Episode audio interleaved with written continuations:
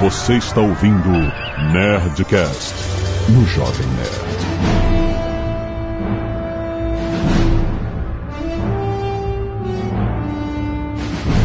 Landa, landa, landa, nerds! Aqui é Alexandre Antônio do Jovem Nerd e as armas secretas da Luftwaffe ficaram secretas pra sempre. Eduardo Spor e isso periga se tornar um Nerdcast de ufologia, então, né? Aqui é Felipe Figueiredo. Esse programa vai ser um crossover de caçadores de mitos com alienígenas do passado. Nossa! Caraca. Aqui é o Tucano e eu queria ter um fuzil que atira na esquina. em curva, né? Como é que é? Não existe isso mesmo, não? Tem sim, não tem?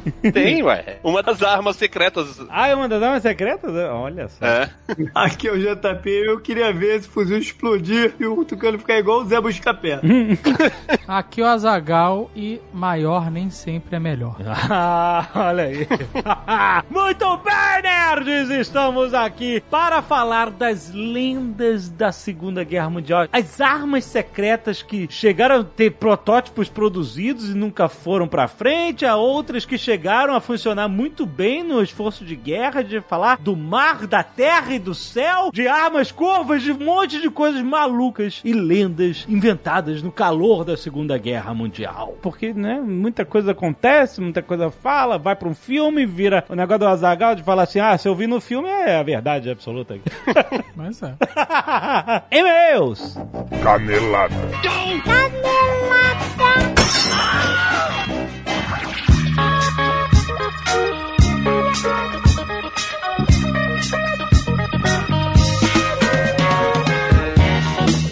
Azaghal, vamos para mais uma semana de não e-mails do Nerdcast. Não vamos. Não vamos. Mas olha só, eu quero falar do lançamento de Hyperscape da Ubisoft, Azaghal! Olha aí! Acabou de rolar um beta aberto no PC e agora finalmente o jogo está sendo lançado oficialmente já na sua primeira temporada. Esse jogo que é rápido, frenético, divertido, jogo de primeira pessoa, Battle Royale da Ubisoft, sim, que tem uma pegada um pouco diferente, ó. Claro que tem aquela parada que você conhece de Battle Royale, você entra, você tem territórios que vão se fechando, só que dessa vez, em vez de fechar círculos, né, os territórios vão sumindo aleatoriamente no mapa. Mas fora isso, você pode jogar solo, você pode jogar em esquadrão, e o mais interessante é que esse jogo é um jogo extremamente vertical. Ele é uma cidade inteira, ou seja, ele não tem campos abertos e tal, ele é uma grande metrópole digital, porque é um jogo como se fosse você estivesse meio que no mundo de VR, uma coisa assim. Então ele é um jogo que tem essa temática digital e ele é uma cidade mega vertical. O jogo acontece não só nas ruas, mas nos vários andares de prédios altos. Os personagens têm boosts que pulam, vão do chão até o telhado de prédios num pulo só. Tem double jump, tem, cara, tem escalada. É bem maneiro, é bem frenético. Um monte de armas e poderes especiais. Você tem uns, uns poderes especiais que te dão boost que você pega na fase e você arma eles no Q e no E, no teclado, por exemplo, que fazem a diferença. Tem um poder que você vira uma bola muito louca, fica quicando freneticamente no mapa. É muito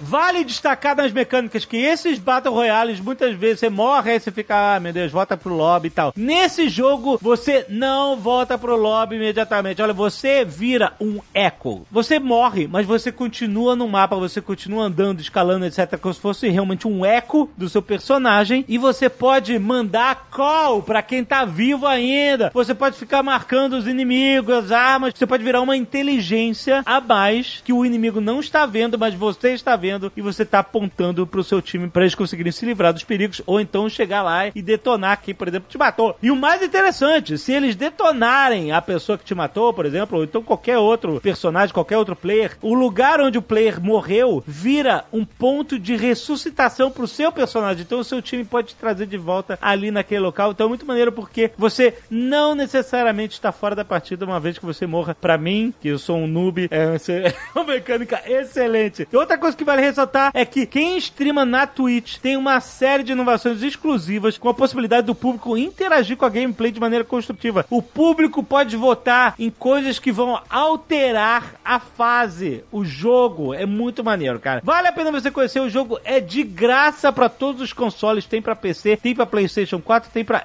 Xbox One. Então você pode baixar agora mesmo, agora mesmo enquanto tá ouvindo o Nerdcast, baixa na Uplay, na PSN ou na Xbox Live. Vai conhecer a primeira temporada de de Hyperscape, cheia de novos skins, cheia de novas armas, cheia de novos poderes. Vai lá, baixa agora que é de graça! E olha só, hoje também é dia de Nerdcast. Já está aí na sua timeline, você já pode baixar, já pode escutar depois desse Nerdcast. Que é o seguinte, hoje nós vamos falar sobre dois filmes muito emblemáticos do mercado financeiro, que são O Lobo de Wall Street e A Grande Aposta. O que acontece? Esses são filmes que falam de momentos específicos do mercado. O Lobo de Wall Street conta um monte de esquema que acontecia lá na década de 80 e tal. E A Grande Aposta fala sobre a crise do subprime em 2008. E aí a gente vai mergulhar um pouco no entendimento do que eram as realidades do mundo financeiro na época que essas histórias se passaram e a gente vai entender um pouco melhor, afinal, o que, que o Leonardo DiCaprio fazia para enganar as pessoas que fez ele ganhar muita grana muito rápido e depois ser preso. E qual foi exatamente a grande aposta que o Christian Bale, que o Steve Carell, os personagens né, que eles representam, fizeram no The Big Short. A gente vai conversar um pouco mais a fundo sobre a realidade do mundo das finanças que esses filmes contam. Muito maneiro. E vale lembrar que o Nerdcast é trazido a você por uma parceria do Jovem Nerd com a Nova Futura. Sim, a Nova Futura que oferece a carteira recomendada mensal feita pelo economista-chefe, o Pedro Paulo Silveira, o Pepa, que está aqui conosco no Nerdcast todo mês. E eles seguem se destacando no mercado. No último mês, eles conquistaram o primeiro lugar na carteira exame, onde foi também a carteira campeã em 2018 e 2019. Eu mesmo sigo a carteira do Pepa dos meus investimentos pessoais e sou um cliente muito feliz.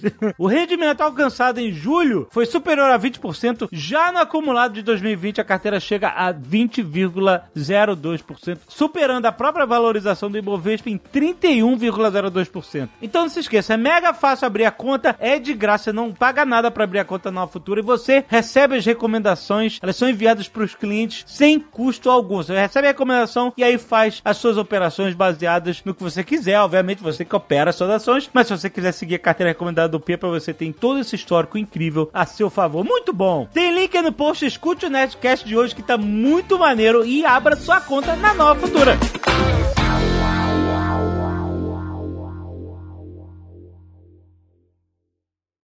Bem, a gente interrompeu aqui os e-mails que a gente já tinha gravado tudo isso é, anteriormente. É, a gente, né, tudo é sempre gravado com antecedência, a gente não grava tudo na quinta-feira, né? gente? Exato. Então, quem acompanha a gente nas redes sociais, etc, já viu, né, a notícia que nos devastou essa semana, né, no final dessa semana que foi do falecimento do nosso querido amigo Harold Stricker, o Android, nerdcaster, ilustrador, um artista incomparável, uma pessoa de extrema generosidade. A gente foi pego de surpresa, todos nós, a família, os amigos e todos os fãs, todos os ouvintes do Nerdcast. Inclusive eu agradeço em nome da Karen, a irmã dele, que fez um post emocionada agradecendo ao suporte de todo mundo que mandou mensagens positivas de solidariedade, de condolências e sentimentos e enfim, nós que somos amigos e já estamos devastados, imagina toda a família do Harold, né? Foi muito repentino. É, a morte é, é sempre difícil de lidar, é, nunca é fácil.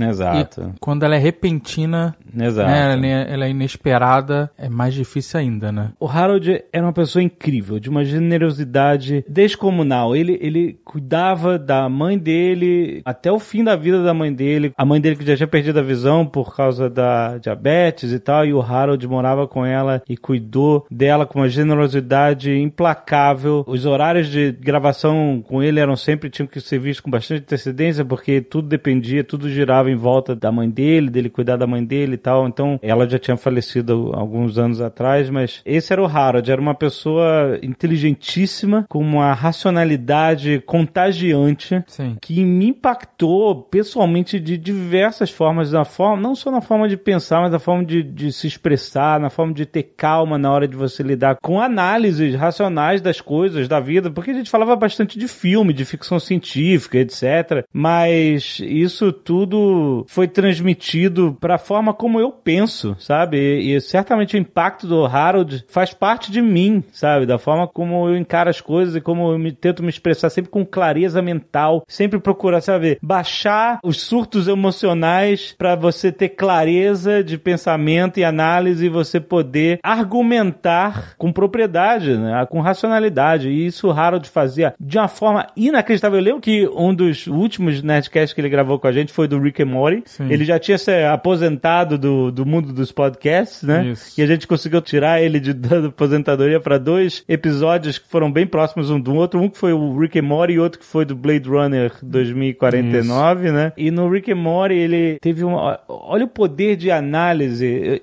de sensatez dele ao exacerbar a qualidade da produção de Rick and Morty com uma animação. Eu queria pedir pro Léo tocar esse trechinho pra vocês lembrarem. Imagina, Simpsons ainda tá uma maravilha. Teve uma abertura do Simpsons com o Rick and Morty. É, exatamente. O Harold mugiu aí, de raiva.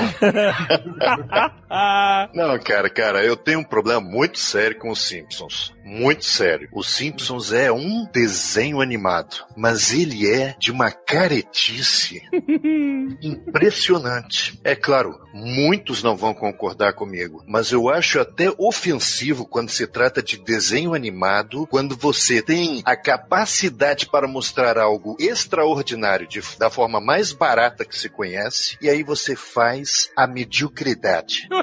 Em Rick Morty, nós encontramos o extraordinário e para adultos. Sim, é claro, uma criança de vez em quando pode querer assistir, mas não, não é recomendável porque tem muita maldade no desenho. E desenho animado é de um potencial que somente nas poucas, nessas últimas poucas décadas, é que os americanos finalmente colocaram a mão na consciência e repararam que sim, há possibilidade de contar histórias extraordinárias, com palavrão, com sexo, com violência, mas com muito conteúdo. Tom e Jerry lá atrás, décadas e décadas lá atrás, era extraordinário, porque ele conseguia mergulhar no absurdo. Ele tinha esse poder. Rick Morty também tem esse poder, só que com esse adendo que também é extraordinário, que é para adultos. É o melhor dos dois mundos, na verdade, o Rick Morty. Eu acho um excelente exemplo do que o desenho animado pode aceitar. Ele pode aceitar muito mais facilmente o absurdo do que um seriado de carne e osso, por exemplo.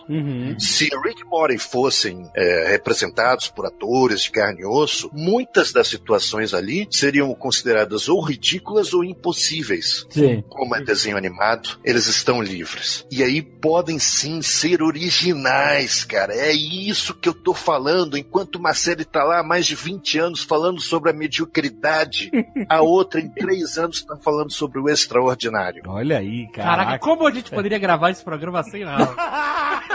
Seria impossível.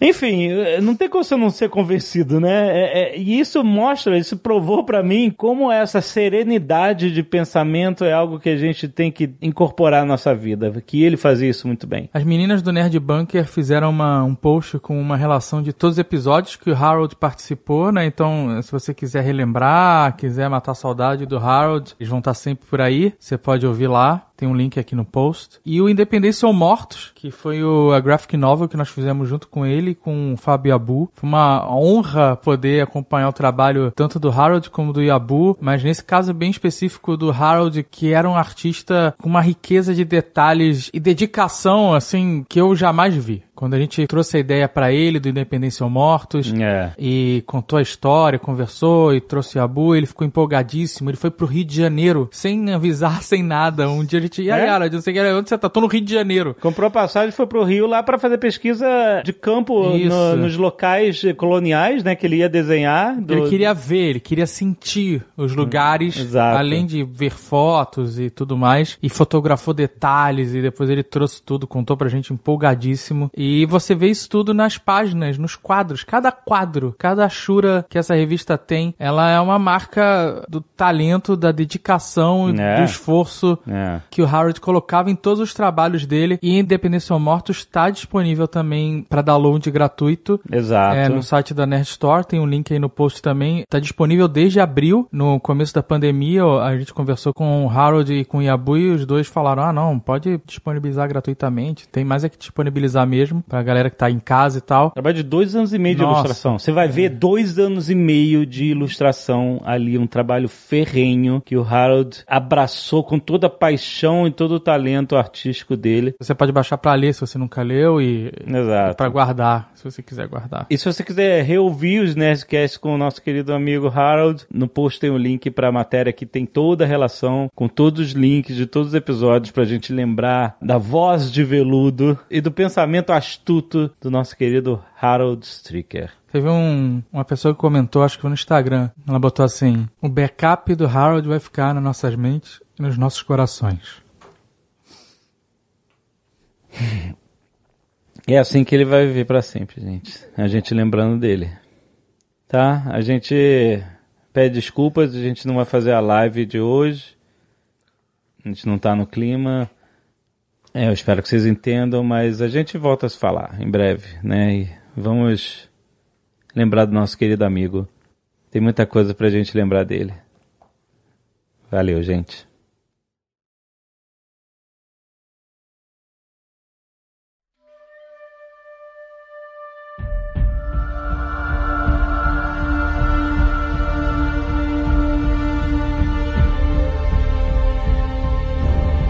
Quero começar a fazer uma pergunta aqui. É verdade essa história aqui em Londres, durante os bombardeios, as pessoas tinham que apagar as luzes das suas casas? Ah, isso. Sim. É verdade. É verdade. Então, assim, teoricamente, todo mundo tinha que apagar a luz das suas casas, Aham. né? Pra não ter luz, porque os aviões inimigos, os bombardeiros inimigos, iam passar por cima, não iam avistar nada, é só um breu, e E eles aí? não iam jogar uma bomba na casa da pessoa e não ia atingir a região ao redor, certo? Aham. Em cidades costeiras também. Isso até em Santos ac- acontecia isso. Na Segunda Guerra Mundial. É verdade. Minha dúvida é, nessa época existia alguém que defendia a liberdade individual da pessoa de poder ligar? O meu direito. É o meu direito individual. de ligar a luz porque ele não gosta de ficar no escuro? E eu vi de luz acesa. né? Provavelmente existia uma bomba na cabeça. Então, O problema é que se o cara tomou uma bomba na cabeça, os vizinhos morreram Pois junto, é, né? exatamente. É. É basicamente isso que acontece.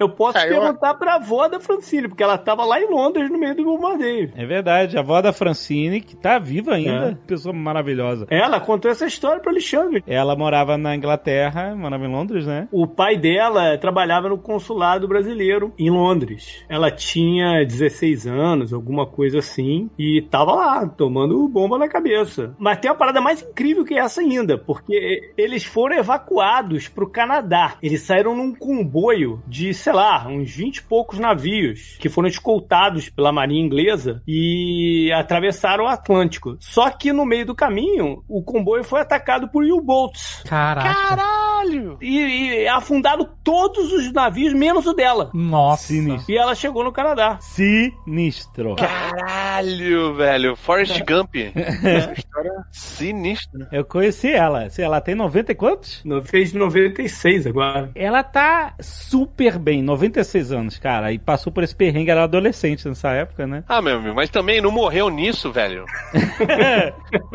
Exato, né? Vai ser difícil levar. Não, olha, inclusive essa situação que você está descrevendo é uma situação que você pode ver num filme super recente, acabou de lançar do Tom Hanks, que é o Greyhound, que é justamente sobre essa época em que o Churchill falava que ele só tinha uma coisa que ele temia mais que a- do que a- a- as linhas de frente da guerra, que eram os U-boats alemães, porque a ideia da Alemanha era sufocar economicamente a Inglaterra, cortando as linhas de suprimentos que vinham pelo Atlântico, dos Estados Unidos, Canadá, etc. e tal. Então vinha navio com armamento, com peças, com combustível, com tudo, com gente. E a grande campanha dos U-boats, os boats eram relativamente baratos de se fazer. Era um submarino para o que, tipo, 40, 50 pessoas. Os alemães não tinham marinha praticamente, né, Felipe? Até porque não tem saída pro mar, né? A base de lançamento dos submarinos era na Bélgica. É, na Bélgica e na França, exatamente, ocupadas, né? Principalmente na Bélgica. Inclusive, eu acho que até hoje na Bélgica, se eu não me engano, tem algum lugar ali que tem um submarino alemão que é museu, que é raríssimo, inclusive. Tem um submarino daquele tamanho. E lá, porque ali era justamente a base que os alemães fizeram para esse lançamento de submarino. Mas eles mais especializados no submarino mesmo. Agora, você tem razão. É barcos, navios e, veículos do tipo, né? A Alemanha realmente era muito deficiente. Os navios alemães eles foram derrotados muito rápido também, até porque o plano Z, que era o plano de armamento naval alemão, ele ficaria pronto em 45 e o governo alemão não quis esperar, então foi para a guerra com a marinha ainda em construção, digamos assim, tanto que o, o que seria o primeiro porta-aviões alemão, Graf Zeppelin, ele ainda era só o casco, o Tirpitz, né, que foi um navio que ficou muito famoso na guerra, embora não tenha dado nenhum tiro, estava sendo construído ainda quando a guerra começou. O Bismarck ainda estava na fase final de adaptação aos testes no mar, então aí acabou focando no submarino porque eram mais baratos. Eu sou muito fascinado por submarino porque é uma parada absolutamente terrível. Terrível. É o pior lugar para você estar na face da Terra. Lata de sardinha. A pior profissão. Na face da Terra? Não, no planeta.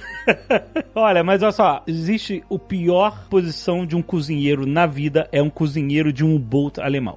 Não existe uma cozinha mais filha da puta possível do que a cozinha de um U-boat alemão, que é um cubículo de um metro quadrado, onde você fica cozinhando o tempo inteiro pra uma tripulação que fica revezando em dois turnos. E é isso, você não, não faz mais nada da vida, só isso. Não, mas você pode ser um cozinheiro que também é um filho da puta e fazer só chucrute. Cara, É, mas não tem muito erro, não. Fazer chucrute e salsichão não dá muito trabalho. aliás, não, não dá você- trabalho nenhum, mas, meu amigo, a repercussão é complicadíssima. Vai chorar vinagre, mano. Não, olha só, sem sacanagem. Imagina, meu irmão. O, o... É por isso que era tão silencioso, os caras desmaiavam. Cara, mas sem sacanagem, o, eu tenho visto um monte de documentário de submarino agora porque acharam um submarino aí na costa brasileira? a, a família Schurman achou uns anos atrás. Caraca, pode crer. Acharam... Achou e falou, é isso, tá lá. Não, aí... Achamos mesmo, hein? Tá ali mesmo, você Ele viu? achou, o submarino tá perdido, afundado. achado, tá ele achou com o sonar, desceu Caraca. e filmou o submarino, só isso. Tudo que ele fez foi um vídeo pro YouTube. Foi, não, sacanagem. Fizeram um documentário da expedição toda. Dá like aí, galera, que deu o maior trabalho pra fazer esse vídeo. Não fala isso, foi maneiro pra caralho. o seu like paga o nosso trabalho. É porque já foi um tempinho. Se fosse agora, ia ser até um stories do, do, do Instagram. Caraca.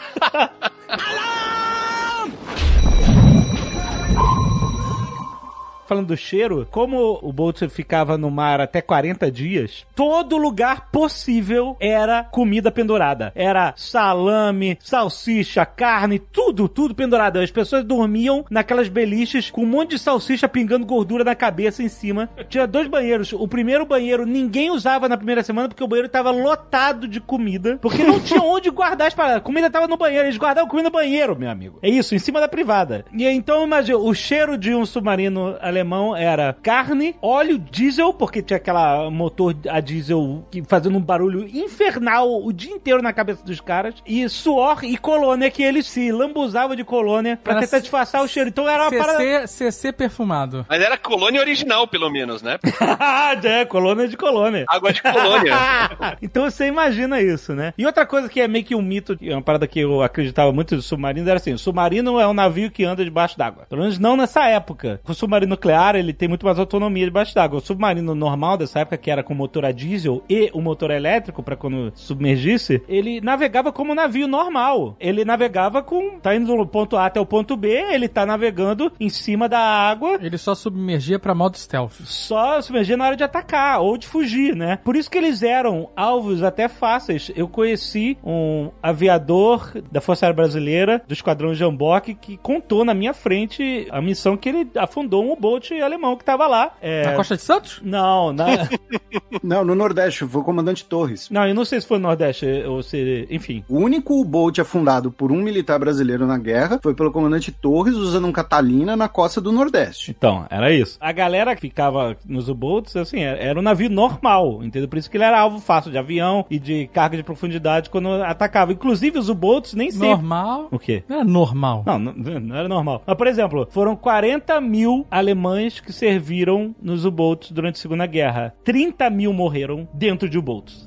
Por isso que é o pior lugar do mundo, você ser cozinheiro ou ser qualquer outra coisa. Até o final da guerra, eles faziam tripulações cada vez mais jovens, com menos treinamento, porque era esse desespero, porque os U-Boats eram afundados com frequência. Eu acho que a questão da- de cada vez gente mais jovem não é essa aqui. É o- as pessoas mais velhas estavam todas mortas. Estavam mortas, exato. é isso aí, é isso aí. Aí tinha que trazer mais gente. Você se referiu aí então ao filme do Tom Hanks, né? Que eu ainda não vi. Imagino que seja uma perspectiva meio americana. Então, também é bom recomendar o, o Das Boot, né? Como é que você que sabe alemão aí, Alexandre. Que é um filme que fala então sobre a vida dentro de um, de um- de um submarino alemão. Um filme, um filme alemão, por sinal. Só que tem uma cena que você se referiu aí, que o pessoal fica todo sujo dentro de uma lata de sardinha. Tem uma cena que é bem emblemática disso, que em determinado momento do filme eles param numa base, eles saem, a, a- toda a tripulação sai e vai se encontrar com os oficiais da marinha que estão lá num banquete, né? E, meu irmão, essa cena é impressionante, porque todos os caras tudo de branco, né? Os oficiais da marinha tudo de branco, beleza, de, de terno, e os caras saem assim com aquela traste, né, cara? Aquela parada bizarra, né? Pra mostrar justamente esse contraste, assim, né? Dos caras oficiais da marinha e a galera que tava no- na lata de sardinha mesmo, né? Esse filme é, é- é muito incrível, é o filme do Wolfgang Peterson, diretor de clássicos de História Sem Fim, esse é um diretor alemão muito foda. E ele é o filme de submarino de Segunda Guerra Mundial, de um U-Boat, né? O filme, não existe outro filme, esse é o pai de todos os filmes. Eu pensei que você ia falar de um que o John Bon Jovi caçava um U-Boat, não tinha também? Tinha! O, Com o- Harvey Keitel. Isso, o 571, é maneiro. E uma cena maneira do Das Boot no início é que tem um correspondente de guerra que vai acompanhar a tripulação, né? Que também é um moleque e tal, e vai fazer reportagem e tirar foto. Pra fazer propaganda mesmo, né? De... Ô, foca, entra lá no submarino, manda aí. Esse se Você fez, um, Seja lá. você fez um trocadilho involuntário, né? Porque foca, né? É um Não, acho que foi, Foca. foi voluntário, né? Por que foca? Foca Foca é é o- aprendiz de É jornalista. tipo estagiário do, de jornalismo. Ah, tá bom, entendi, não sabia. Tu lembra da novela que tinha a Araponga que ficava o foca, o foca?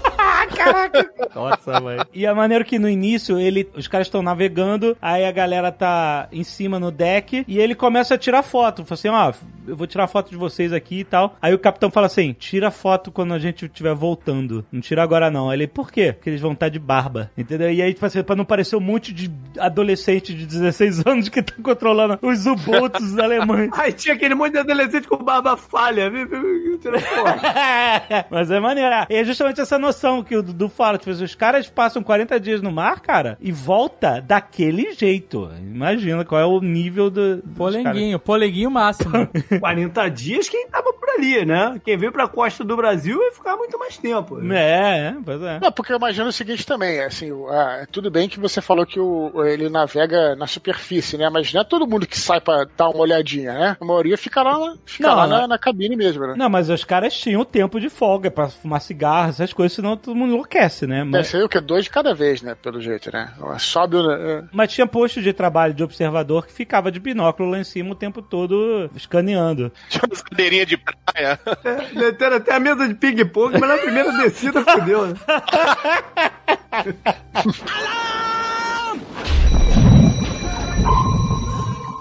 Eu já tive dentro de um submarino. Qual? Aqui no, no Porto de Santos, volta e meia vem navio de guerra pra visitação. Quando eles estão no Porto do Rio, você não pode entrar, né? Mas eles vêm pra cá só pra visitação. Aí, tipo, fica um, um final de semana. E quando eu era pequeno, tinha o, o Minas Gerais, que era o antigo porta-aviões, né? Que era da Marinha Brasileira. Tinha mais um outro navio, não lembro qual era. E tinha um submarino. E eu entrei. É sinistro mesmo. É, muito sinistro. Apertado pra caralho, dá uma claustrofobia do cacete. É, no, no Rio de Janeiro tem o Submarino Museu Riachuelo também, pra... Ah, é? É, pra quem for do Rio e pós-Coronga quiser ir. A gente foi em São Diego. O, em São Diego tem um, Nova York tem um também. Eu já ouvi falar que os submarinos alemães, os U-boats, eram máquinas incríveis. Era assim, era E- mesmo. Era barato e bastante eficiente. Mas, Mas é porque nesse filme aí do Harvey Keitel, mostra uma hora lá que o cara tem que fugir, tá num dogfight desse aí, Ah, e aí ele mete o submarino muito profundo, que era a única maneira de escapar, e o submarino geme, range, cacete, é isso mas mesmo. aguenta a onda. Isso era verdade mesmo? Porque era bom pra cacete, mas morreu todo mundo que tava dentro. Então, esse que é o problema, não é? É bom pra cacete, mas também leis da física, né? Ele aguentava até 10 atmosferas, o que dá mais ou menos 100 metros de profundidade. Além disso, o negócio começa a ranger. É, é perigoso, né? Ele pode simplesmente implodir. É pressão, né? Como eu falei, o negócio era barato e era feito a toque de caixa. Então, tem a sua limitação, né? Eles mergulhavam fundo para fugir das cargas de. As minas, né? É, minas e, e carga de profundidade. Porque quando você tava atacando um comboio, o submarino. E eles atacavam muito em, em banda, que eles chamavam de Wolfpack a matilha de lobos. Os lobos do mar, que eles chamavam também os U-Boats, né? E esse filme do Tom Hanks, o Greyhound, ele justamente é a história de um comboio, que os comboios eles eram escoltados também por aviões. Eles eram é, escoltados por navios de guerra americanos e britânicos e tal, mas também por aviões. Tinha um pedaço do Atlântico que os aviões não podiam mais escoltar, os, os tinham que voltar, não tinha combustível, e aí eles tinham uns 4, 5 dias sem escolta aérea nenhuma. Tipo, só eles e, e até eles terem a escolta aérea do outro lado, que era realmente fatal pros U-Boats, eles ficavam tipo cinco dias perdidos. Então o filme é a história que acontece nesses cinco dias, uma caçada de uma Wolfpack, uma tilha de lobos de U-Boats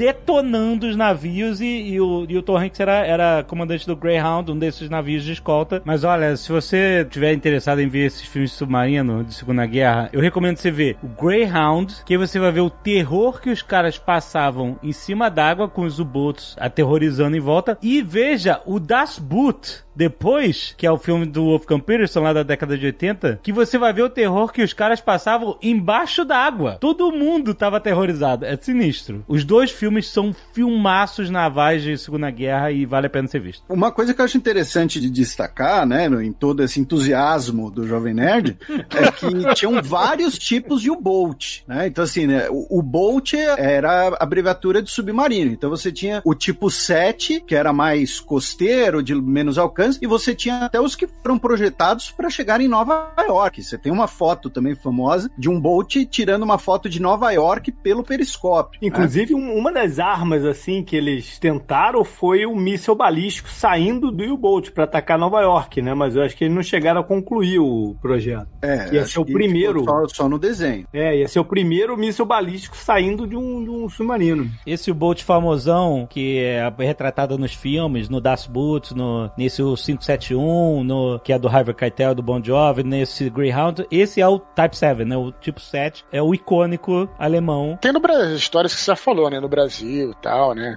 É, a história famosa do Brasil entrar na guerra foi que usaram como desculpa um ataque de um boat perto de Santos, foi isso? Que afundou o navio brasileiro, não foi isso? É, que é controverso até hoje, não é isso? O Felipe, talvez que tá na academia, possa falar melhor aí. Eu não mas tô que na ninguém. academia coisa nenhuma,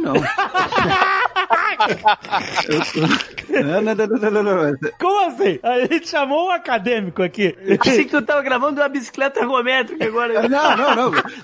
Nenhuma das duas, nenhuma das duas. Nenhuma muito menos a de ginástica. É, a controvérsia é aquela, se foi um boat, né? Ou se foi um submarino americano que atacou pra evitar essa parada da guerra. né? mas, mas dizem que viram submarinos realmente em algum momento na costa brasileira, Alemanha, tanto é que tem esse naufrágio aí que você citou aí, inclusive. Tem um programa no canal History que é excelente, que são os tiozinhos do Zap procurando Hitler na Argentina.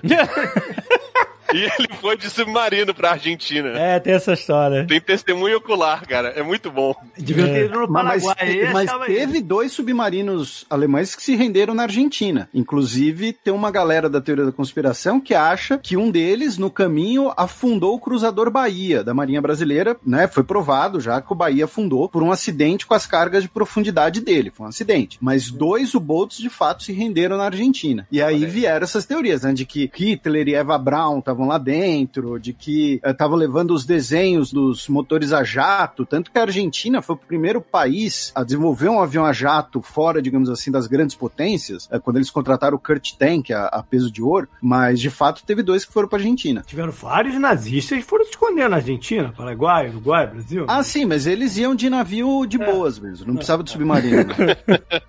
As portas estavam abertas. Pois é. Eu queria saber quem é que dividia o. o porque no, as beliches não dava pra toda a tripulação, né? Ficava metade da tripulação trabalhando, metade dormindo, e aí quando mudava o turno, a metade estava trabalhando, dormia nas mesmas beliches. Mas cada um tinha sua fronha ou eles, troca... ou eles usavam mesmo? ah, meu amigo, duvido. Eu queria saber quem é que revezava beliche com o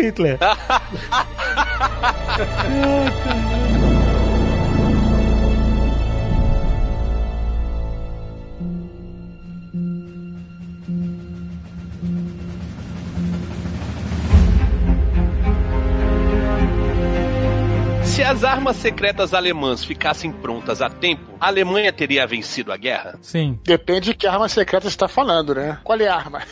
Senão fica muito vago, né, cara? Qual arma Mas eu, diria, venceria? mas eu diria assim, que se os foguetes, por exemplo, não sei se realmente o final da guerra já estava muito próximo, mas realmente, cara, os foguetes, a V1 e a V2, especialmente a V2, fizeram muita diferença na guerra, cara. Se tivesse, digamos, uma V3 ou coisa do tipo, talvez pudesse. Na verdade, o- tanto o V1 quanto o V2, eles fizeram uma diferença na tecnologia, principalmente no pós-guerra. Mas em efetividade de bombardeio, ela é, tipo, ridículo, assim, porque não tinha precisão e pra você construir esses artefatos era muito mais custoso, muito Claro. mais difícil do que construir bombas convencionais. Então, lógico que foi um, um salto de tecnologia muito grande, que foi o precursor dos mísseis balísticos, né? Mas na guerra mesmo, efetivamente, elas elas não foram tão importantes Sei, mas- assim, né? Então, porque não ficaram prontos a tempo, foi o que você disse, né? Mas digamos assim, se a V2 ficasse pronta dois anos antes do fim da guerra, sei lá, ou mais do que isso, porque eles deram uma bela estragada em Londres, cara. Londres já tava, a gente falou de Londres de bombardeios, já tava destruída, cara. Realmente sofreu muito. E eu não sei até que ponto a população ia, ia segurar essa onda, né? Especulação minha também, estamos aqui no campo do papo. Não teve um, um certo momento em que abandonou-se a campanha de bombardeios militares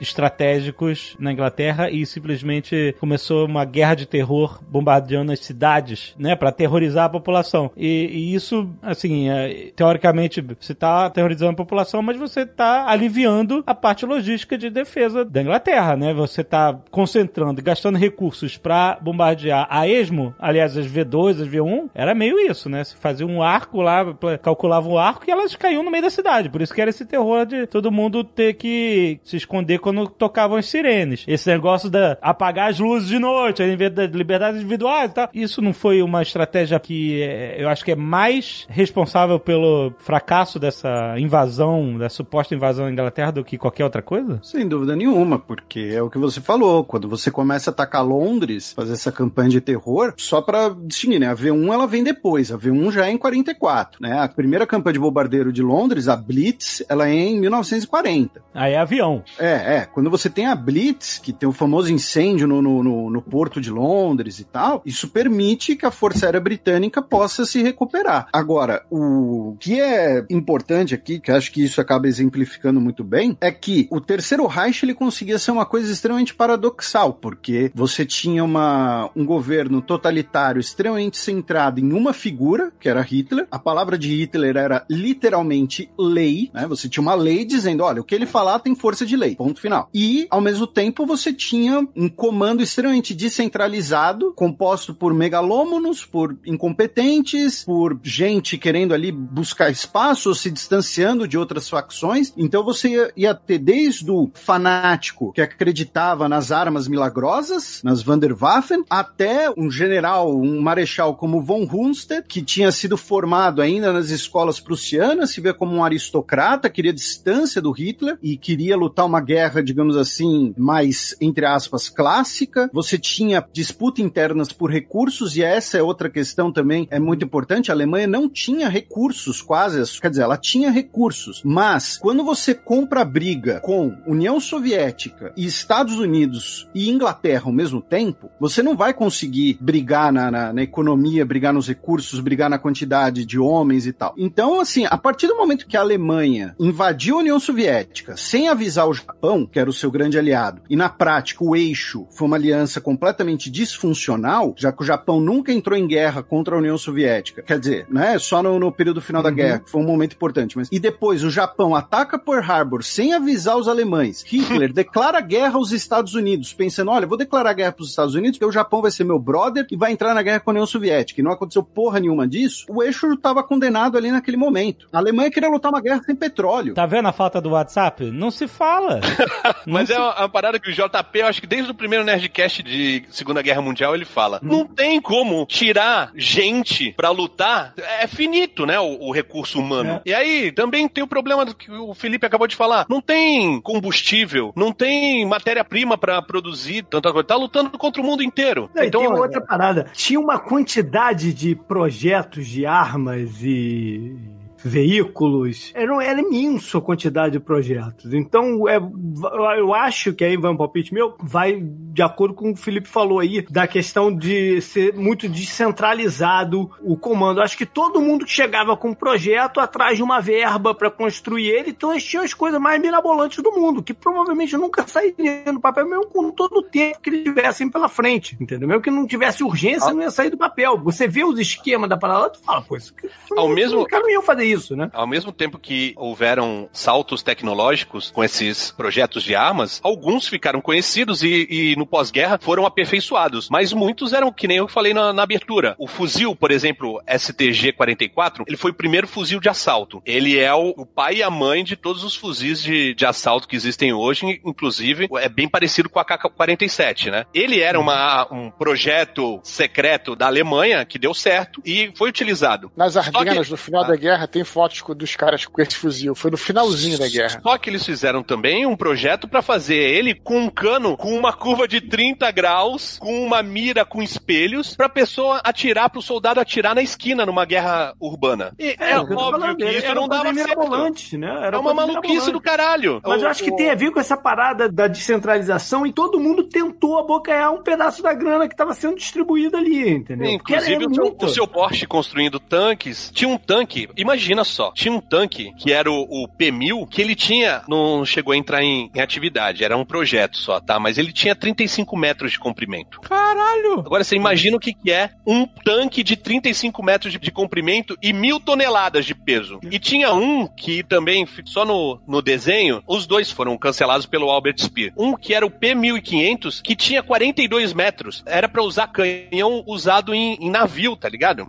E Então, você um- tocou num ponto aí. O Hitler demorou muito pra sacar isso. E aí, quando ele saca e coloca o, o Albert Speer na frente da parte de armas, já era tarde demais. Speer é arquiteto, só pra deixar claro, Ele era o é- arquiteto. era arquiteto do Reich, né? E ele foi a ministro da, cabeça do mais armamento. racional, né? E É, ele, ele, do é, ele virou ministro em 43, eu acho, ele virou ministro do armamento. Ele ganhou protagonismo depois da saída do Rudolf Hess, né? Depois que o Rudolf Hess, que era o, chanceler do Reich, isso é uma outra história que a gente pode falar outra É, mas hora, o, mas... o Hess é 41. Então, quando ele Tem um saiu. gap aí, né? Não, mas aí o Albert Speer começou a ganhar protagonismo depois Uhum. da saída dele. Porque a princípio ele era um arquiteto que só queria, não queria fazer armas, só queria fazer uma nova Berlim, uma nova Germânia, né? Inclusive ele usou esse ar um pouquinho mais supostamente artístico, vamos dizer assim, né? No julgamento de Nuremberg e acabou levando alguns anos de prisão, não foi executado. Ele ficou conhecido erroneamente como o bom nazista, né? Depois isso, do, é. do julgamento. ele, ele é solto Ele escreveu em- um livro, na né? década de 60. Escreveu ele, dois ele foi, livros. ele foi solto na década de 60. Então, mas um desses projetos, ó, tem esses super tanques gigantes, mas teve um que chegou a ser produzido, que era um Panzer um pouco menor, que ele era tão pesado, que falava assim, não, o, o importante é ter uma blindagem foda, né, e fazer um, um tanque bem pesadão, tal, não sei o quê. Só que ele era tão pesado que ele afundava em alguns terrenos e atolava. Aham. Então ele- os que foram produzidos tiveram que ser usados como meio como peça de artilharia, sacou? Só pra defesa. Eles não tinham mobilidade. Caraca, era um muro. Um muro que atira. Tem uma Um escudão, porrada de né? Um arma. escudão, né? Tem uma porrada de arma que era muito louca. Por exemplo, tinha um, um tanque que era em formato. Pra quem é mais velho, vai lembrar dos Zone Riders. Ó, claro. Como não? Que tinha aquelas motos circulares, assim. Era um, é um tanque de uma pessoa só. Não, era uma moto só. Era o líder do Zone Rider que usava essa roda. Não, eu tô falando do tanque, Dave. Eu tô falando do tanque, era igual ao dos Zone Riders. Não, mas o Zone Riders era só um que era circular, que era o líder. Ah, é verdade, é. Isso aí. E aí eles meteram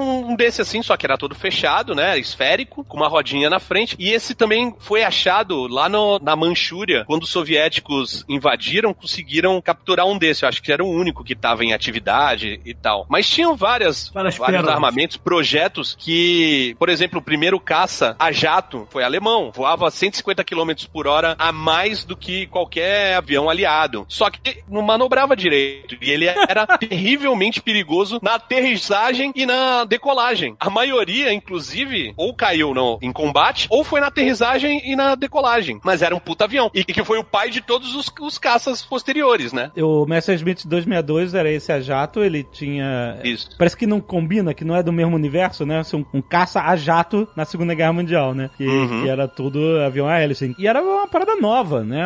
Ele era incrivelmente rápido, mas enquanto você fazia um, um ME262, na Inglaterra eles faziam 150 Spitfires, né? Com a mesma grana. Entendeu? Um negócio assim. Spitfire era feito de madeira, mano. E outra coisa, se ele tivesse sido criado antes, sei lá, uns dois anos antes, e fosse aprimorado, mesmo assim, no final da guerra não tinha piloto mais e não tinha combustível. Né? Não tinha. Exatamente. É, e- As e- armas por si só não, não iam conseguir vencer por causa dessa escassez de Né? recursos humanos e. E, e nisso que o Tucano tá falando, né, desses projetos loucos de tanque, é só pensar no, no, no exemplo contrário. Ah, o melhor tanque da guerra foi um tanque alemão, foi, sei lá, o King Tiger, foi o Tiger, foi o... mas os soviéticos encontraram um desenho eficiente no T-34, fizeram 80 mil deles, os americanos encontraram desenho eficiente no Sherman, fizeram 50 mil deles e pronto, ganharam a guerra. É, é, pois é. Guerra industrial é uma guerra econômica, não é uma guerra mais entre o melhor cavaleiro, é uma guerra entre quem faz mais cavaleiro e quem faz mais cavalo, amigo.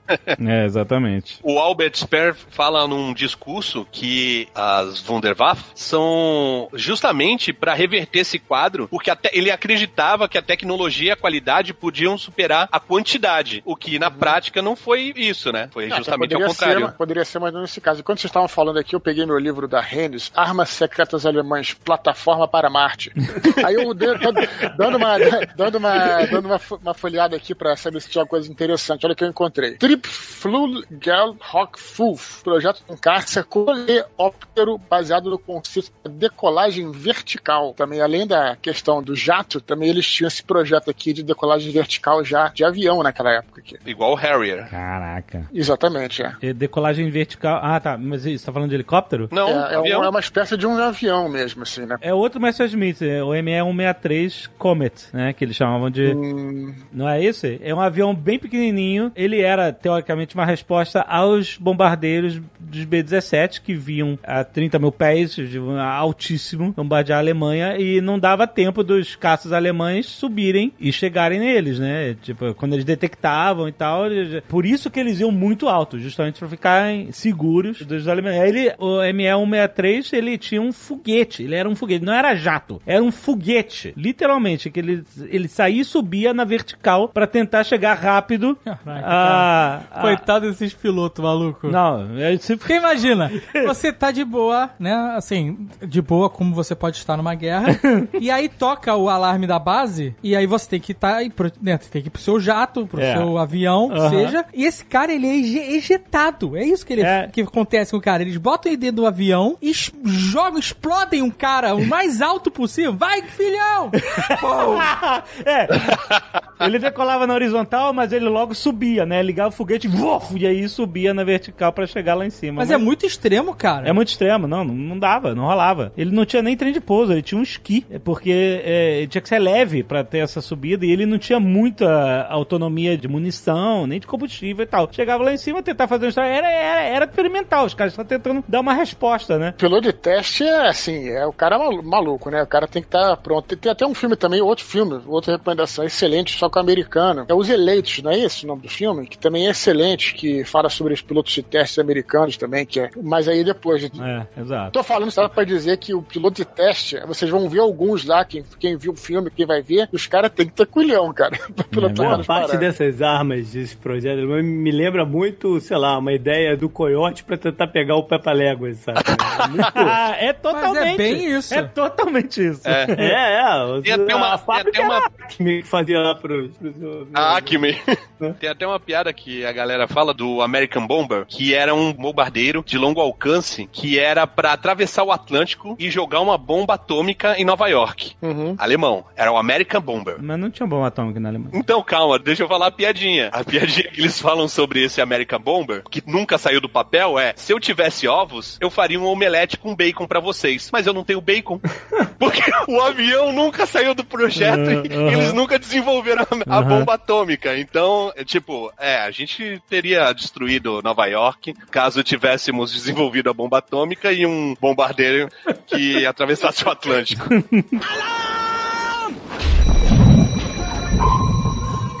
Próxima lenda. Os soldados da SS eram muito superiores aos demais. Peraí, essas perguntas são o quê? Pergunta do internauta? Que perguntas são essas? Tchau, os universitários. Os universitários. Eu, é que tu não leu o grupo, rapaz. Eu, tô- eu mandei pra vocês recomendação de um livro, chama Os Mitos da Segunda Guerra Mundial, que é de uns historiadores franceses. E aí eles levantam algumas verdades propagadas no pós-guerra e a- contestam algumas delas, entendeu? Aham. Então, pra começar, a questão da SS também é um pouco confuso, porque a Waffen-SS, que era a tropa armada realmente, né? A SS também era dividida em SS gerais, que era um grupo político. Poderia ser qualquer pessoa, um, sei lá, um, um advogado, um médico, né? E a Waffen-SS, que aí sim, as SS armadas, eles eram muito bem treinadas, até porque eram um grupo dentro do Partido Nazista. E o interessante, acho que talvez eu te- devo ter falado isso já em, em programas antigos, que era uma tropa paramilitar que não estava ligada necessariamente à Alemanha, quer dizer, ao Exército Nacional Alemão. Então, eles podiam invadir um país, por exemplo, como fizeram na Holanda, e começar a recrutar gente, o que resolvia o problema que JP sempre levanta, né? Será que vai ter gente preocupar? Cara, tem relatos, inclusive, de SS indianos e os últimos caras que defenderam Berlim eram SS franceses, cara. Agora, nessa coisa, aí que eu acho que vai a confusão, Tucano, porque eu acho que também se tem a razão também nesse sentido. Justamente porque poderia pegar gente que não era o exército alemão, tinha muito polonês, por exemplo, e aí os caras pegavam no final da guerra, ah, quem é que não vão poder colocar dentro do exército alemão? Então trazia pra SS. Tem uma cena, inclusive, bem interessante no Band of Brothers, que a gente sempre fala aqui, quando a gente fala de Segunda Guerra, que os caras começam a andar e aí eles veem uma, uma- um pelotão inteiro de SS com aqueles capotes pretos, né? E aí começam, caraca, e metralhar todo mundo. Aí depois o, o nosso Winters para aí, calma, para todo, tá? E o cara fala, não, por favor, não me mate, eu sou polonês, eu fui recrutado aqui, fui obrigado a lutar essa guerra. E o cara era da Waffen-SS. Esse julgamento aí, ele tem que ser visto sob uma ótica heterogênea. É, é óbvio que no princípio da guerra, a Waffen-SS eram os soldados mais bem treinados da Europa, que do mundo. E no final, você pegando aí, incorporando esse exército paramilitar, pessoas ali que tinham que pegar, ou que até por obrigação, obviamente você vai construir um pelotão é, ineficiente, né? Agora, e- esse negócio da SSC, o- como o Tucano falou, os melhores soldados, o- eu não sei, porque assim, a gente tem uma imagem de SS que é aquele cara que se veste preto, que o símbolo é caveira e raio. Ordem Negra. Se veste de Hugo Boss. É, de Hugo Boss. Esses caras do símbolo da caveira eram chamados de Totenkopf. Eles eram os guardas do campo de concentração. Esses eram os sinistros do sinistro do sinistro. E aí tem essa parada mesmo. Pegando pelo que o, o Dudu falou, realmente a SS vem lá dos anos 30, era um, um grupo político fiel, leal ao partido nazista, né? E num determinado momento eles se transformaram em soldados, né? Que é a Waffen-SS. Mas ao contrário do que o Dudu falou, pelo que eu li, eles no início da guerra não eram os mais bem treinados. Pelo contrário, como eles eram, era uma milícia que se transformou em, em soldados efetivamente, pelotões com brigadas e tudo mais, mais pra frente até se tornando uma divisão de Panzer, né, uma divisão blindada também. No início da guerra, apesar de todos os critérios pra você se tornar SS, critérios raciais, as exigências e tudo mais, os oficiais da SS não tinham a mesma experiência dos oficiais do exército regular. Pra ter uma ideia, a instrução deles era de 10 a, a 16 meses, enquanto no treinamento do exército regular, o oficial tinha que ter instrução de pelo menos 24 meses. As promoções eram feitas mais por lealdade ao partido do que por competência. Então tinha um monte de Zé Ruela como oficial da Waffen-SS.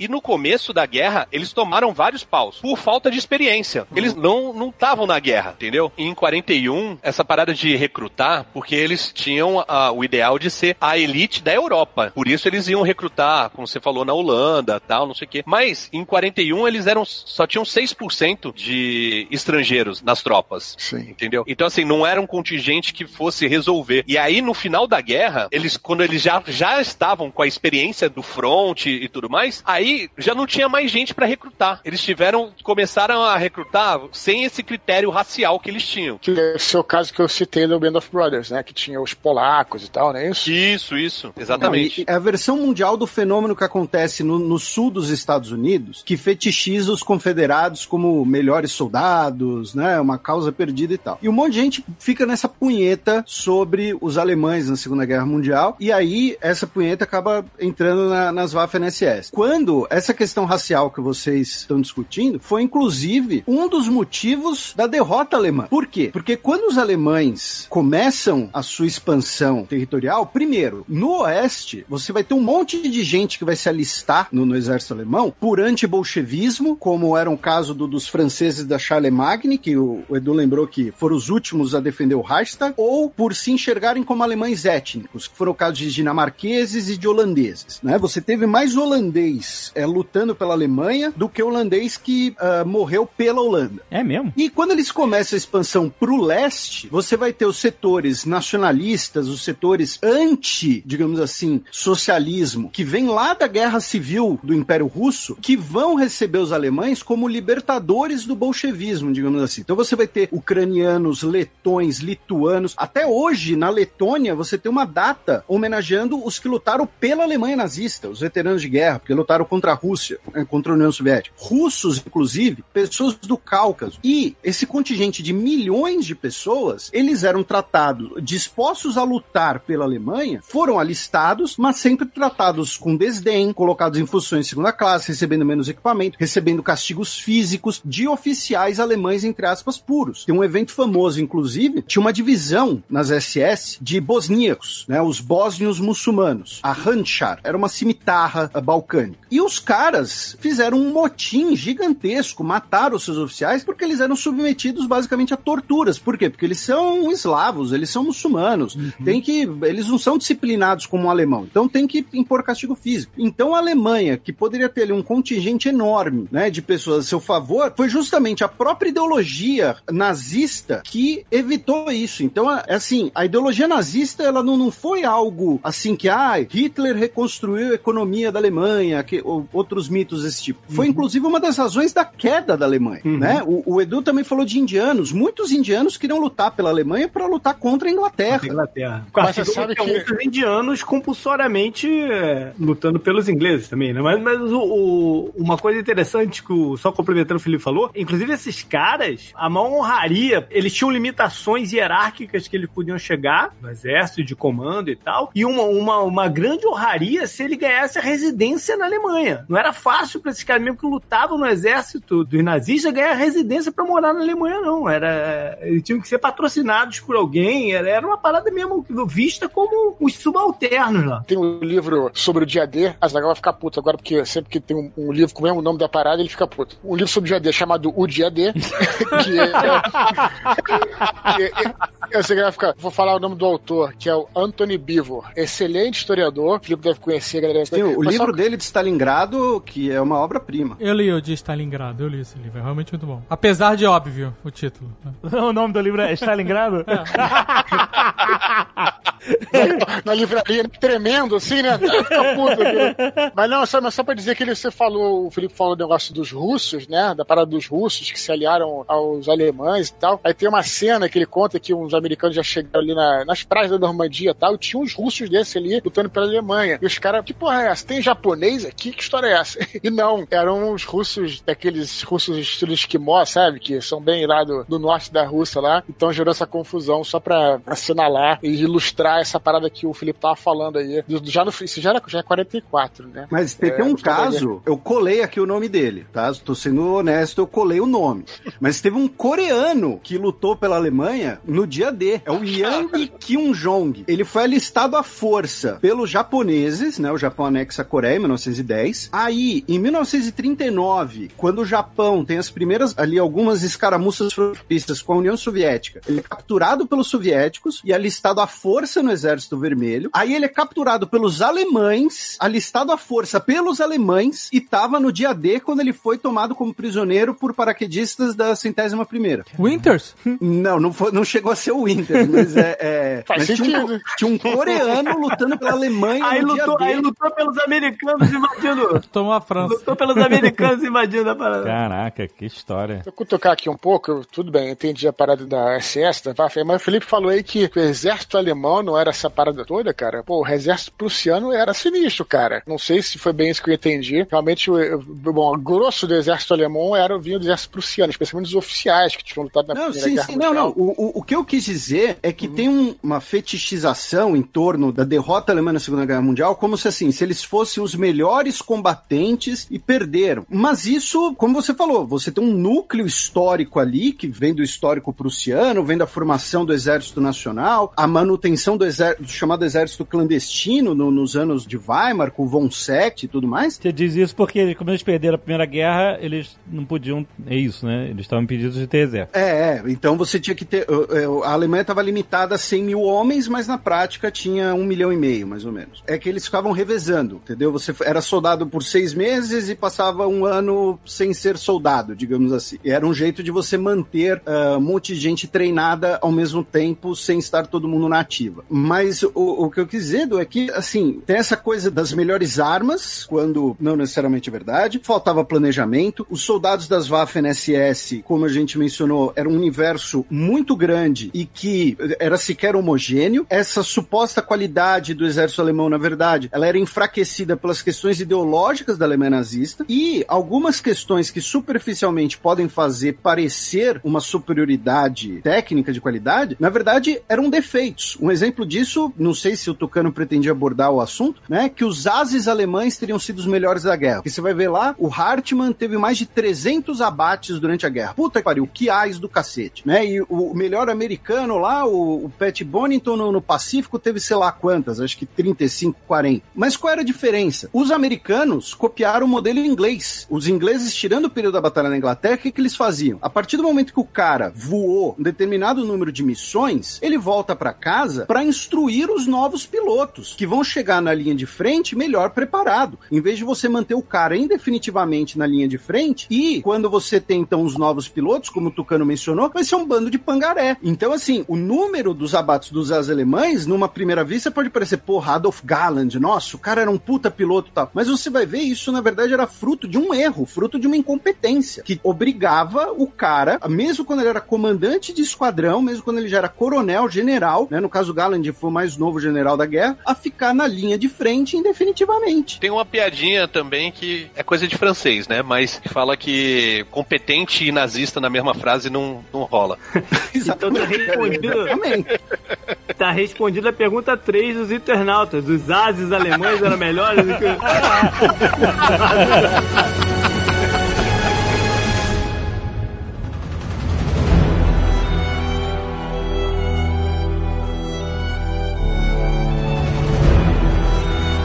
Japão se rendeu exclusivamente por causa das bombas atômicas. Hum, é, essa é a história que a gente ouviu a vida toda, né? Que a bomba que terminou, que eles não se rendiam, não se rendiam, que a bomba terminou com a guerra. Porque quem contou a história pra gente? Quem jogou a bomba, né?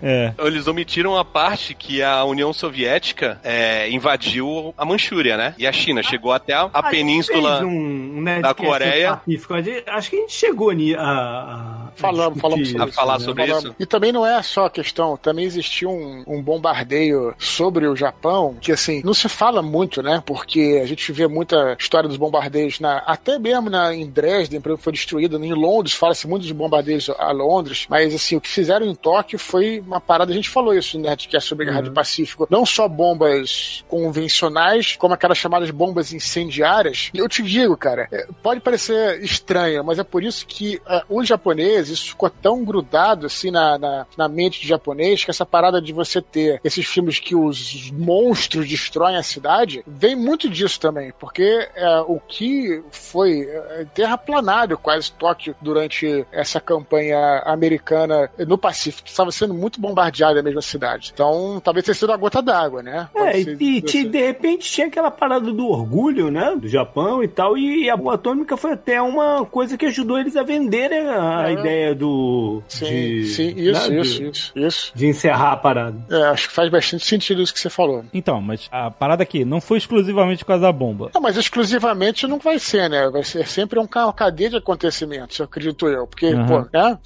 A guerra, Manchúria, sempre tem um evento que é a gota d'água. Aí sim, eu acho que, que É que o, dessa é, forma. é, o que eu ia falar é que o- os Estados Unidos praticamente lutaram a- contra o Japão meio que sozinhos ali, né? Porque a União Soviética, assim como o Japão não ajudou a Alemanha a invadir a União Soviética, a União Soviética não é nem que não queria, mas estava totalmente voltada pro fronte leste da Europa, contra a Alemanha, tentando fazer a contraofensiva. Assim que a Alemanha se rendeu, um tempo depois, a União Soviética passou a atacar a Ásia, que estava dominada pelo Japão. E aí eles fizeram o movimento de pinça ao contrário do que foi feito na Europa, que veio os Estados Unidos pelo oeste e a Rússia pelo leste. No caso, era os Estados Unidos pelo leste, pelo mar, né? E a União Soviética vindo pelo oeste por terra. E quando eles chegaram ali na península da Coreia, eles tinham as condições de fazer o desembarque da ilha do Japão, sacou? Uhum.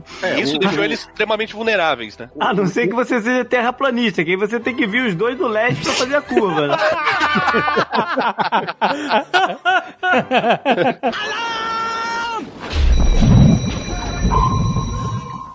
Os alemães sabiam que iam perder já tinha um tempo, né?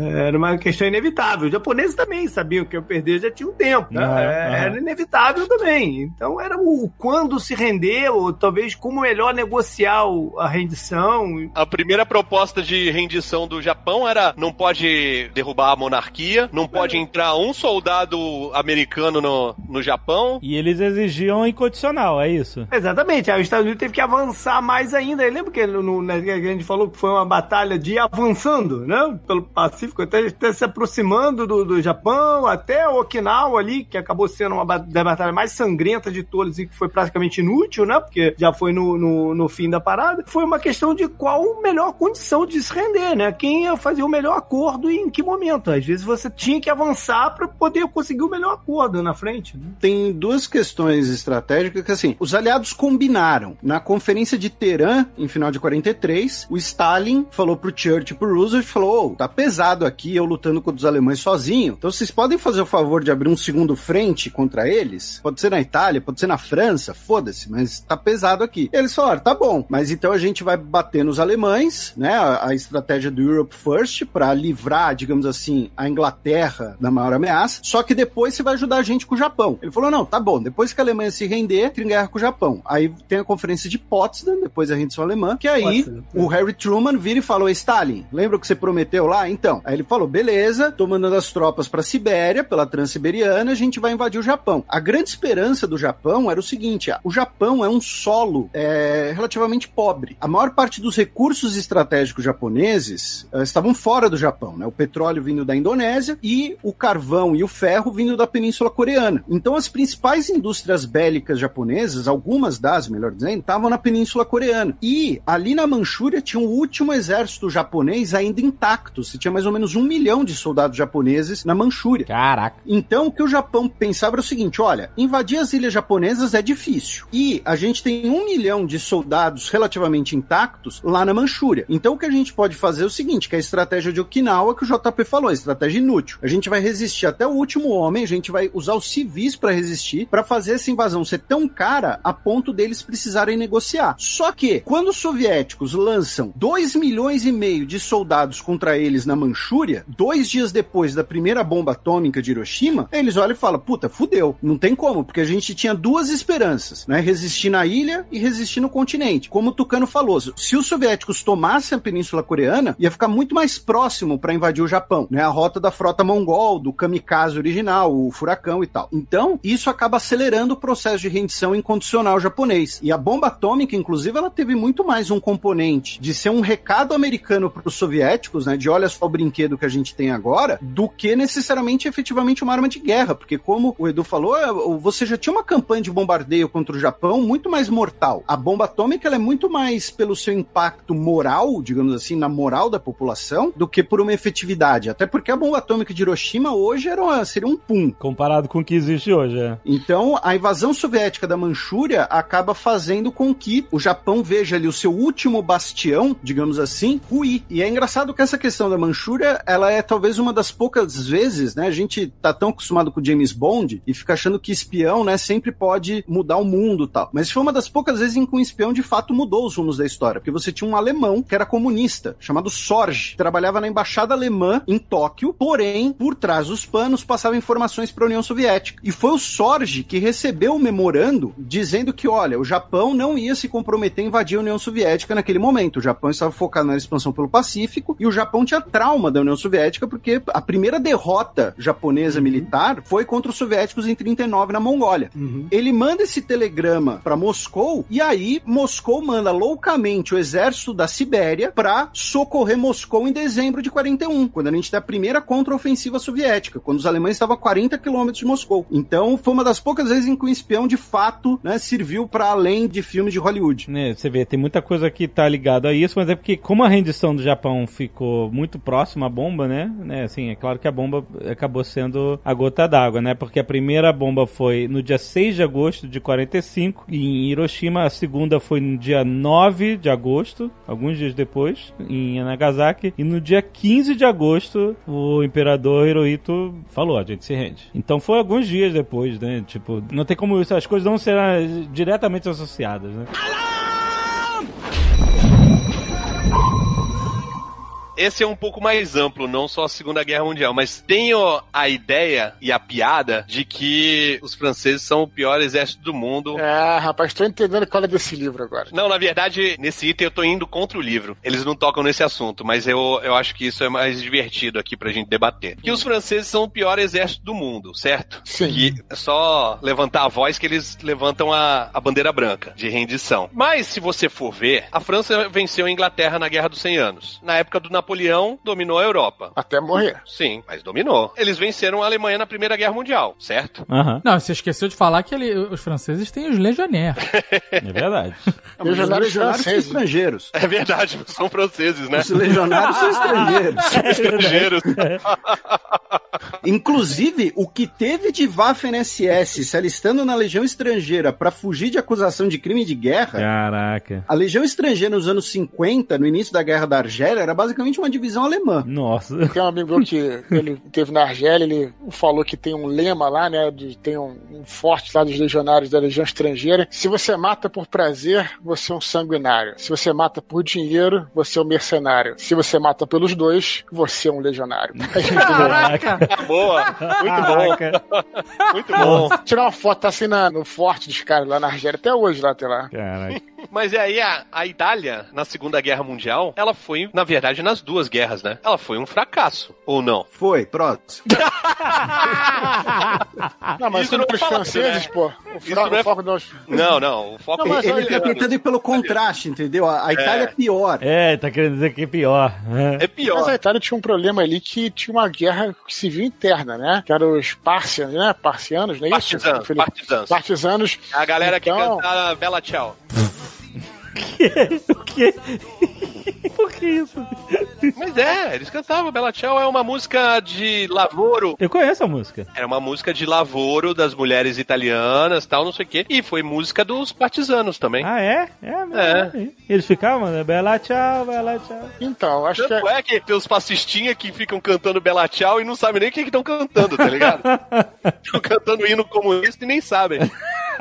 Então, assim, você pode considerar que a Itália, talvez, possa ter ido mal também. Vários fatores, não dá pra. Na história fala de uma coisa só, mas também tinha essa divisão interna no próprio país. Então, também tem essa questão a ser, a ser levada em conta. Aliás, também, hoje tá o dia de recomendação. Eu recomendei livro. Tem outro filme excelente que até tá na Netflix, cara, que é um filme brasileiro chamado Estrada 47. Eu não vi no cinema, acabei vendo recentemente na Netflix. Muito maneiro o filme. Filme brasileiro, sobre uma galera que tá no final da guerra ali na linha gótica e tal. Vale a pena ver também. Mas de qualquer maneira, voltando pra Itália aqui, também tem isso, né? Tem que ser considerado as questões internas também. Mas fizeram fiasco, né? Foi.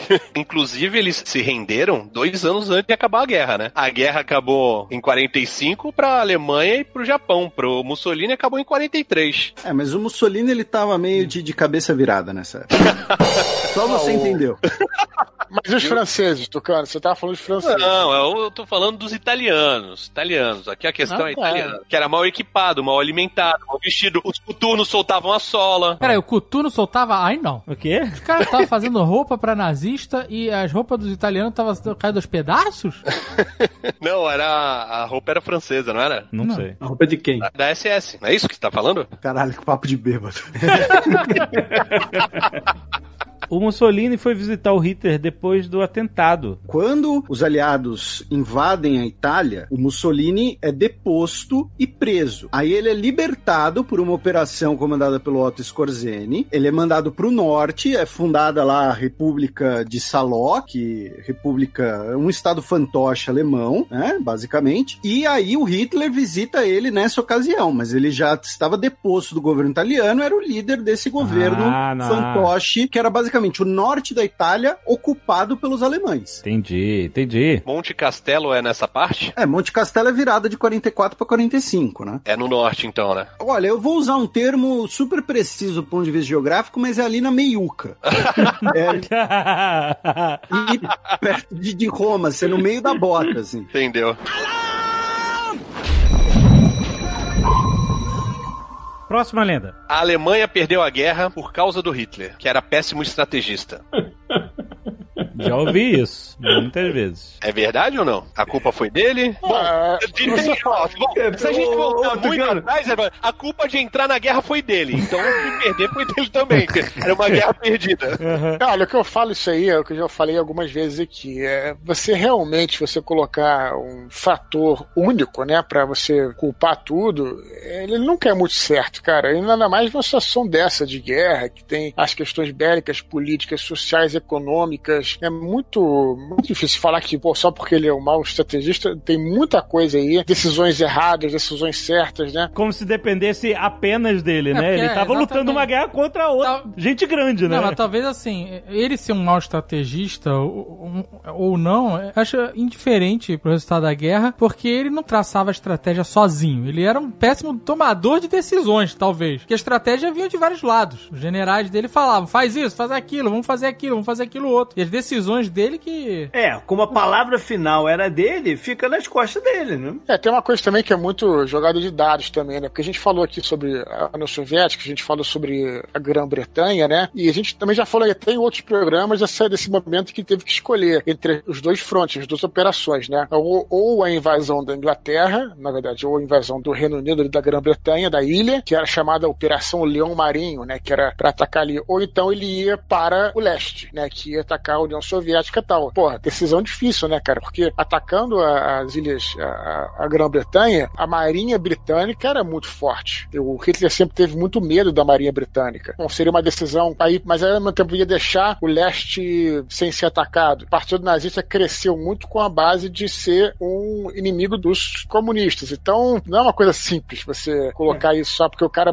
fez errado, fez certo. Essa que é a minha dúvida. A gente falou que a Alemanha não tinha recurso suficiente pra segurar uma guerra em dois frontes, ainda mais com essa falta de comunicação com o eixo, com o Japão, com a Itália. Será que a, a Rússia não era o tudo ou nada? Tipo assim, a Alemanha precisa conquistar a Rússia pra que ela tenha recursos suficientes, gás, combustível, E até moral, que eu tô falando também. homens e morais pra, pra segurar ah, logisticamente ah, o esforço de guerra. Não conseguindo conquistar a União Soviética, é isso. Acabou. É, aconteceu o que eles queriam fazer no Atlântico com os U-Boats. Tiveram seus recursos sufocados, né? E aí era uma questão de tempo. Se você pensar bem, você pode fazer um comparativo com o filme dos Vingadores.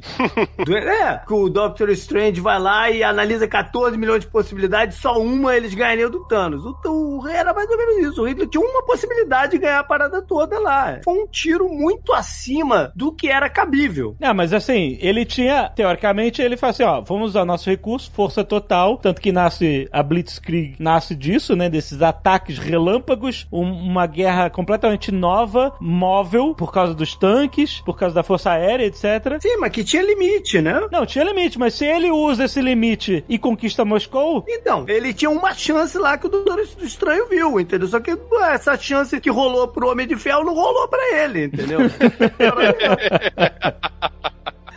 Felipe, é, é correto analisar dessa forma ou isso é mais um mito? Olha, assim, ele é parte importante do pacote, porque ele era o principal tomador de decisões, ele era o, o, entre aspas, né, o criador da ideologia imbecil que a Alemanha seguia. Ah, então, em parte, sim. O problema desse argumento é que fica parecendo que sem Hitler, com um líder mais capaz, entre aspas, a Alemanha poderia ter alguma chance de vitória. Ah, sendo que, novamente, o cenário que a Alemanha enfrentava foi Foi um cenário criado pela sua própria ideologia. Não teria esse cenário com outra pessoa, seria isso. Não, o que eu quero dizer é o seguinte: não adiantaria um líder mais ou menos capaz. Teria que ter outro cenário. E dentro, outro cenário implica no sentido de é, é, fora da ideologia nazista. Isso, isso são muitas variáveis, né, o Felipe? E, e o estilo de coisa que ele fez não tinha retorno, não tinha vamos parar aqui, entendeu? Não, não tinha, porque uma hora iam, iam invadir ele, entendeu? Então ou ele ganhava tudo ou não ganhava nada. Ah, no final da guerra teve a famosa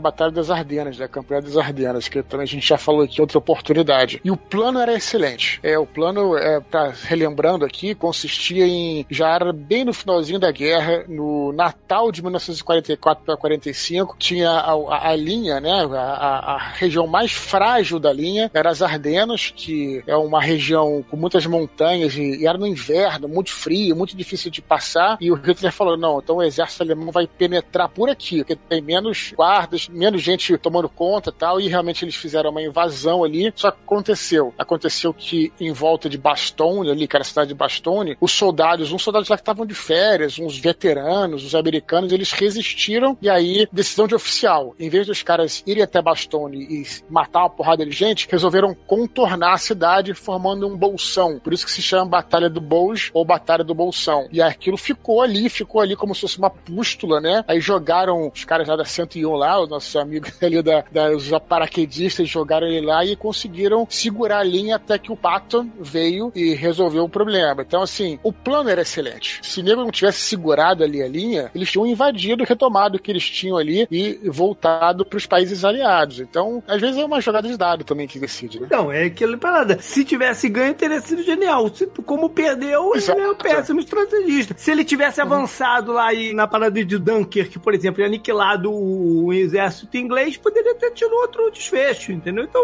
tudo é um si, né? É, exato. Tocando, vai lá, eu tô muito curioso pra saber qual é a pergunta 4 dos internautas, que vem do Silvio de Sobral, no Ceará. Manda aí.